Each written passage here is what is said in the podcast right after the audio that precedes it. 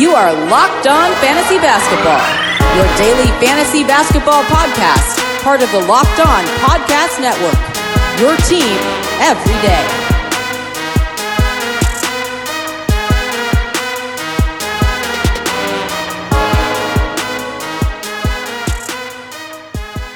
Hello and welcome to the Locked On Fantasy Basketball podcast brought to you by Basketball Monster. My name is Josh Lloyd and I am the lead fantasy analyst at basketballmonster.com and at Yahoo Sports Australia. And you can find me on Twitter as always at redrock underscore bball and on Instagram at Locked On Fantasy Basketball. Today we are looking at some options on your waiver wire or potentially on your waiver wire that you could add to your team in the short and long term who could have an impact on the success of your fantasy basketball squad. Michael Bolton. Let's get to it. To it. Let's get to it indeed. Of course, this is not everybody who is available on the waiver wire. These guys might be rostered in your league. They might not be useful to your teams, and that is always super important. It's important who you drop, and it's important the benefits of those players that you add, that you analyze all of that stuff. Let's start by looking at some guys who I think are underrepresented on fantasy rosters at the moment. And the number one guy I want to talk about, again, these aren't in order, so I shouldn't have referenced him as the number one guy, but Markelle Fultz of the Orlando Magic.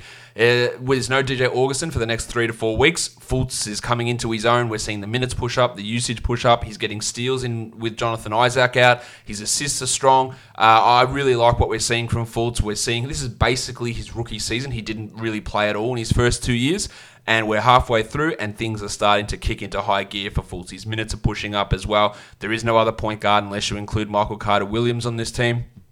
So Fultz is a guy who is rostered in 55% of leagues. Now it is 97% rostered in our advanced metric, but that still means there's plenty of people who aren't playing in those leagues that we sample for the advanced metrics where he is available, and he shouldn't be in any 12s and probably any 10-team leagues. I would not be leaving Fultzy over on the waiver wire. Next guy, Jarrett Culver, a first-year player, and this is just again something to remember. When someone tells you about the rookie wall, it is bullshit. It is bullshit. The vast majority of rookies get better as the season goes on. Some might get worse, and people will always use that. Oh, look at that rookie wall, he got worse. The majority of rookies get better, and Jarrett Culver is getting better. He is at the moment the starting uh, shooting guard, small forward, however you want to reference him for the Minnesota Timberwolves. He's going to get some playmaking duties with Shabazz Napier and Jordan McLaughlin, the only point guards on this team. Him and Wiggins will get some of those opportunities. One of the big things holding him back at the beginning of the season was just god awful shooting numbers, but they have improved. He's at 51% over his last seven games and 70% from the line. And when you looked at his under 40 from the field over the course of the season and under 48 from the line, big, big steps up. And that 70% from the line is more in line with what he did during his uh, tenure at Texas Tech. 17 points over those last seven games, five rebounds. Now, the assist numbers are pretty low. He has been really good at generating defensive stats for us. He's not a high volume three point guy, but everything is starting to come together for Culver at the moment. And just look, he hasn't had a single digit scoring game since back on the 28th of December when he scored seven points. He's been double digits in all of those games. He's blocking shots, he's getting steals. And we just, if the assists come in, then we are going to be looking at a bloke who is going to comfortably push into the top 80 if those numbers do come in. His teammate is someone also worth talking about, Shabazz Napier, who at the moment is the starting point guard for the Timberwolves. Now, he's not going to be a high volume scorer. He's going to have field goal percentage issues, but getting a guy who can get six or seven or maybe even eight assists off the wire is really, really hard to do, and that's what Napier is. Now, he's not a long term starting point guard. In fact, by the trade deadline, he might not even be the starting point guard on this team, but for the short term, you need some assist numbers. Napier's in that prime position to do it. So he's someone that you can look at in majority of formats. He's rostered in only 21% of Yahoo's and 63 of advanced leagues. So uh, a lot of opportunity there to go and add Napier, even if it is for the short term. The painter, Matisse Thybulle. Now, again, this is one of those key context ones. In a points league, he's probably not going to be useful. But what he does and at the moment, with Joel Embiid out, we are getting a lot of Thybulle. And I think even when Embiid comes back, he's going to sit in that mid to yeah, low to mid twenties in minutes, and he can generate one and a half steals, one one block, one point one blocks during that time, and probably give you one to 1.5 threes as well. Now you're not going to get any assists, any rebounds, any volume scoring, and percentages won't really be all that great. But what he does, he does better than anybody else, and that alone is uh, that makes him a valuable commodity. Now he is rostered in 46% of advanced leagues, 12% of Yahoo leagues overall, so he's there for everybody. Everyone in 16 team leagues, it's an absolute must add. 14 teams, it's a must add. And 12s, you just have a look at where it fits and what you need in terms of those defensive numbers. Because for the short term, the minutes are going to push high, and I think they might remain relatively solid, going by the words that Brett Brown has said recently. The next guy we look at, another young player, another rookie, in fact, Darius Garlo Garland of the Cleveland Cavaliers, like Jarrett Culver, he is getting better as the season goes on. What an absolute stunner that is. He is a guy that I think can push into the top 100 for the rest of the season. He's worked his way into the top 200, which he was out of for quite a significant chunk of time. But we're seeing the shooting come in, but more importantly, we're seeing the assists come in. We're seeing the usage jump back up. We're seeing the minutes stabilize at a much higher level than where they were when he'd be get you know 28, then 30, then 27, and we'd have guys like Jordan Clarkson come in and steal that playing time. Well, Dante Exum and Matty Dellavedova aren't coming in and stealing his playing time, so I think we're pretty safe there. I, I do really like Garland quite a bit for the rest of this season. And if you don't want to grab someone like Napier, Garland, someone we should be looking at who is the 87th ranked player over the last two weeks of action. Let's look at Bridges. This is Mikal Bridges of the Phoenix Suns. He has started the last two games in place of Kelly Oubre. They've been really good. Uh, he's not going to be able to play probably that many minutes each night moving forward, but his ability to get steals and be a really efficient shooter is useful in all leagues. It might not be useful for your team, but it's going to be useful to someone in your league. I think from what we've seen recently, he's going to keep in that 28 to 32 minute mark, regardless of Oubre's status. He should be playing those minutes over Saric and over Cam Johnson pretty clearly. He's a key piece of this team winning, and I think we're going to see those minutes push up. But he's he does underwhelm. He's not a high volume three point guy. He doesn't score much, but 1.5 to 2 steals a game is really bloody good. And that is where the influence. And then you can have those games like last time where he dropped 26 points, and that really gets you hyped. Another bloke who is really good on the steals, the big ragu, Donte DiVincenzo. Um, he's a guy that it's it's a double edged sword. We look at him and go, the upside is really high because if he played 32 minutes a night, he'd be a top 50, 60 guy. But him getting to top 60 is just not going to happen. So in that case, he's a low upside player because he's going to play 24 minutes a night. He's going to do what he's doing. And unless an injury happens, which is impossible to predict, he's just not going to push up further. But that doesn't really matter. He's the 115th ranked player this season in 23 minutes a night, and he's rostered in 16% of leagues. Something is off there. It is largely into, in uh, due to the steals, 1.7. Yeah, I think he, that's sort of the number we think he can get to. He shoots well, good free throw shooter, hits threes. Very similar to guys like uh, Matisse Thybulle with less blocks, but more offensive ability. So DiVincenzo, a guy really, really under rostered, low upside guy, but solid at the back end. Dillon Brooksy Brooks of the Memphis Grizzlies. He has been inconsistent throughout his career, but over the last two, three weeks, the numbers have been really, really strong. He is the 124th ranked player over the season. He's rostered in only 47% of Yahoo leagues, 90% of advanced leagues, but over the last two weeks, 59. That's what I'm talking about, where that inconsistency has sort of disappeared. 46% shooting, 21 points per game, and he doesn't do really a huge amount else. Three boards, two assists, 0.6 steals. Like none of that is exciting really in the slightest. But it's that scoring, the volume scoring on efficiency, which isn't killing you, which has turned him from being an outside top 120 guy to being an inside top 60 player. That is how much of a difference those percentages make. Because your percentages go up, as I've told you before, they influence multiple categories points the, the individual percentage numbers, and if it's talking field goal percentage in general, your three point your three point uh, makes will go up as well. And he's shooting forty four percent over the last two weeks. Last guy I want to talk about on this individual list is Dwight Powell of the Dallas Mavericks. Pally is rolling at the moment. You're probably limited upside with the other players there, and some of his recent success could be tied to the fact that Kristaps Porzingis is out percentages. But I'll just roll with him and let's just see where that goes. Because I think that he's a bit, again, it might not be for you, it might not make sense on your team, but he is a guy I think that we need to be looking at.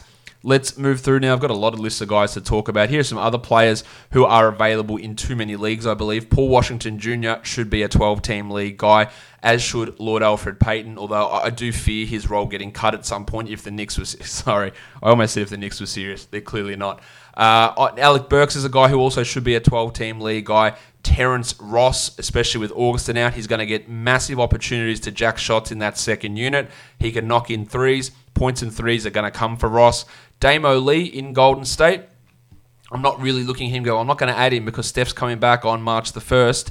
Uh, that doesn't matter. For now, uh, Lee is putting up good numbers and he is worthy of a 12 team roster spot. While Larry Nance is an interesting one. Last game, Kevin Love played 33 minutes, Tristan Thompson played 34 minutes, and Nance still got 24 minutes. That is highly encouraging to see him play minutes, not only as just primarily Love's backup, but to play alongside him. If he gets 24 a night, he's a 12 team league guy in his own right. Otherwise, he's a stash guy for if Love gets traded, which I don't think is necessarily going to happen. But for now, Nance putting up some uh, good numbers in the last two games, 24 minutes apiece. And then the wave pool, D'Anthony Melton, another guy like Donte DiVincenzo, whose upside is high, but it's also really low because Ja Morant and Dillon Brooks at this point they're not, not going to lose minutes. They're not. We are not seeing them lose minutes for Melton to get them. If one of them gets hurt, then Melton becomes a top 50 guy pretty clearly.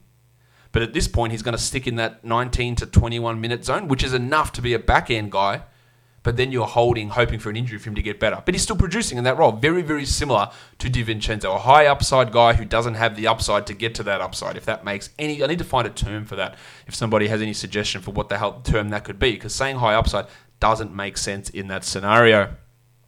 The next list of guys, these are more short term ads. Uh, Luke Kornet in Chicago with both Dan Gafford and Wendell Carter out. He has been starting at center. Uh, he's not going to be fantastic, but he can block shots and hit threes like a, a poor man's Maxi Kleber, which we'll get onto a little bit later. Kornet can be a short term ad. Same with Nemanja Bjelica with Richaun Holmes out. It looks like Holmes has an outside chance of returning this week, and that eventually is going to put a real impact on Bjelica's production. And same goes for Maxi Kleber who is getting some big numbers while Porzingis is out. He has solid value in that scenario. When KP is back, Kleber goes off.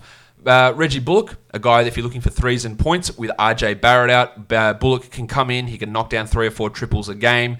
Um, yeah, that's the sort of numbers that you're looking at someone like Duncan Robinson. Like that's what Duncan Robinson provides, and that's what Reggie Bullock can provide in this short term. And with DeAndre Jordan out with a dislocated finger, Nick Claxton is going to be the backup center for the Nets. There'll be nights I think where Jarrett Allen might get into foul trouble, and that pushes his minutes up. This is more of a deeper league ad, but Nick Claxton can be someone in the short term that has value, as is Monte Morris of the Denver Nuggets who is the starting point guard for the foreseeable future while Jamal Murray is out. He's more of an assist streamer along the lines of a Shabazz Napier that I referenced earlier, but there is value in him as there is value with his teammate Michael Porter Jr. Now, Porter's shooting is insanely hot. With Murray and Harris out, he's getting much more run. I'm not if Harris comes back. I'm not sure exactly how much run we're going to see out of Porter. It probably won't be the same level, and this shooting's not going to stick. But he's worth having a crack at because he's starting to put it together, and the opportunity for him at the moment is there. Same goes with Jordan Poole, who is uh, who's played 28 minutes in three of the last four games. With Jacob Evans out, he is stepping it up. Now he is really just a deeper league flyer for points, but he scored well last game. He's a name I thought I should at least mention. And the same goes with Landry Shamet with Paul George out, a guy that's providing those Duncan Robinson ish type numbers two to three threes a game, 11 to 12 points. He's going to have zero value when Paul George comes back, but in a 14 to 16 team league, those threes and points that Shamet is currently providing, they at least have to be mentioned as something that you can look at especially with the Clippers having a, uh, a positive schedule for this week. Same goes for the future MVP, Kyle Kuzma. As long as Anthony Davis is out, he is worth streaming in. And Jordan McLaughlin, the backup point guard in Minnesota behind Shabazz. I reckon there's a chance he takes minutes off Shabazz at some point. He's a two way guy, which is a concern. But I've liked what I've seen from McLaughlin. I liked what I saw from him at Summer League as well. So he's a name to watch for deeper leagues. While JJ Redick, at least while uh, Jrue Holiday and Zion Williamson are out, Redick is pushing into that 30 minute zone. I don't think he remains a 12 team league guy. Now he's obviously on a higher level than guys like McLaughlin and Claxton and Poole and those sort of guys I just mentioned. But Redick for now is more of a short term guy than a long term option. Getting towards the end of the show now, a few more lists we talk about. Some players on hot streaks that are worth mentioning. Derrick Jones Jr. has been rolling at the moment, as has Daniel Theis. Theis is pushing into back end 12 team league value, more 14 teams though. JaVale McGee also getting a boost with uh, along with Dwight Howard with Anthony Davis out. If you're looking for some block numbers, JaVale can provide that. The little dog Glenn Robinson's on a hot streak at the moment. I, I like him more for 14 teamers, but he is under rostered. And Troy Brown, his recent numbers are worth mentioning. I don't think he's a 12 team league guy because they are going to drop off. Jae Crowder, the most inconsistent man in the world. Sometimes maybe good, sometimes maybe shit. He is, uh, you know, there's been some great games, there's been some shitful ones. He's more of a 14 team league guy. And the same goes for Svi Mykhailiuk, another one of these guys, and we talk about it all the time. Don't overvalue threes in a draft because you can find Mykhailiuk, you can find Jordan Poole, you can find Glenn Robinson, you can find Duncan Robinson, you can find Landry Shamet, you can find shit tons of guys who knock in two threes a game. And with Luke Kennard out until the All Star break, Mykhailiuk is going to have those opportunities. Trevor Ariza has was playing or was playing a lot of minutes in uh, Sacramento, and the steals were coming at a high rate. Now he's probably going to go to Portland and start in that role. He to me is a specialist steal streamer. Think along the lines of someone like a Kris Dunn, but worse. He is not the defender you think he is, but I am not convinced that Portland understands that. They don't understand necessarily. Look, they're, they're trying to resurrect their season by playing two 35 year olds at the three and the four, which is never going to go well. But if they play him 30 minutes a night, he's 1.5 steals per game. We talked about DiVincenzo, we talked about Melton, we talked about those guys getting those steals. If Ariza does that, then there is value to him there as well. While KCP also putting up some really, really strong numbers currently, it is helping a little bit that Rajon Rondo is out, meaning that more players like LeBron play you know, more exclusively point guard and KCP plays off ball. He's also significantly better than Avery Bradley, and we're seeing that night in, night out. He is more of a, a points and, again, threes streamer type player. And then my last little list of the day, we're talking about some long term flyers. You know about the crucifix Christian Wood. Um, 16 minutes last game and a really productive line. 16 minutes is hard to say ever. Look, if I'm looking at a 12 team guide right here, right now, is that good enough? Probably not. But you're holding out hope for a Drummond trade, which is like three weeks away, the trade deadline. Again, should never be convinced that any trade is going to happen.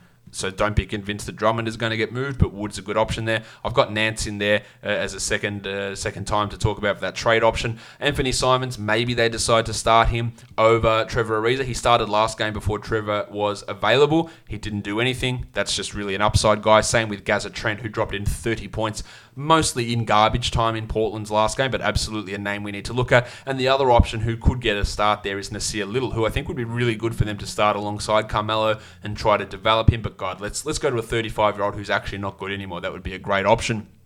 And the last guy I talk about here is Josh Okogie of the Timberwolves. Another one of those. Getting steals, streaming steals is a real easy possibility along with threes. And Okogie is one of those blokes who is getting those minutes, mid to, mid to high 20s in minutes, 1.3 to 1.7 steals is really valuable.